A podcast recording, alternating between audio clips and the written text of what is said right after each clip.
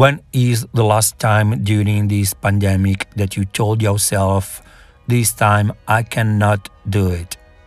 I believe that the greatest discomfort that the people who have not contracted COVID are facing in this time is loneliness.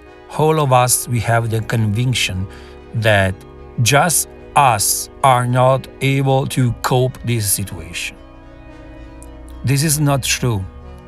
This feeling is common for many people. I will say that this feeling is common for all of us.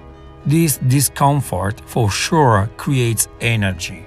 So we can turn this energy towards negative thoughts or positive thoughts. If we are able to join together, we can do that.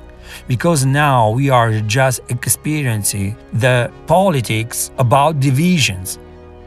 If we are able to join together and understand then no one can do it by himself, we can do that.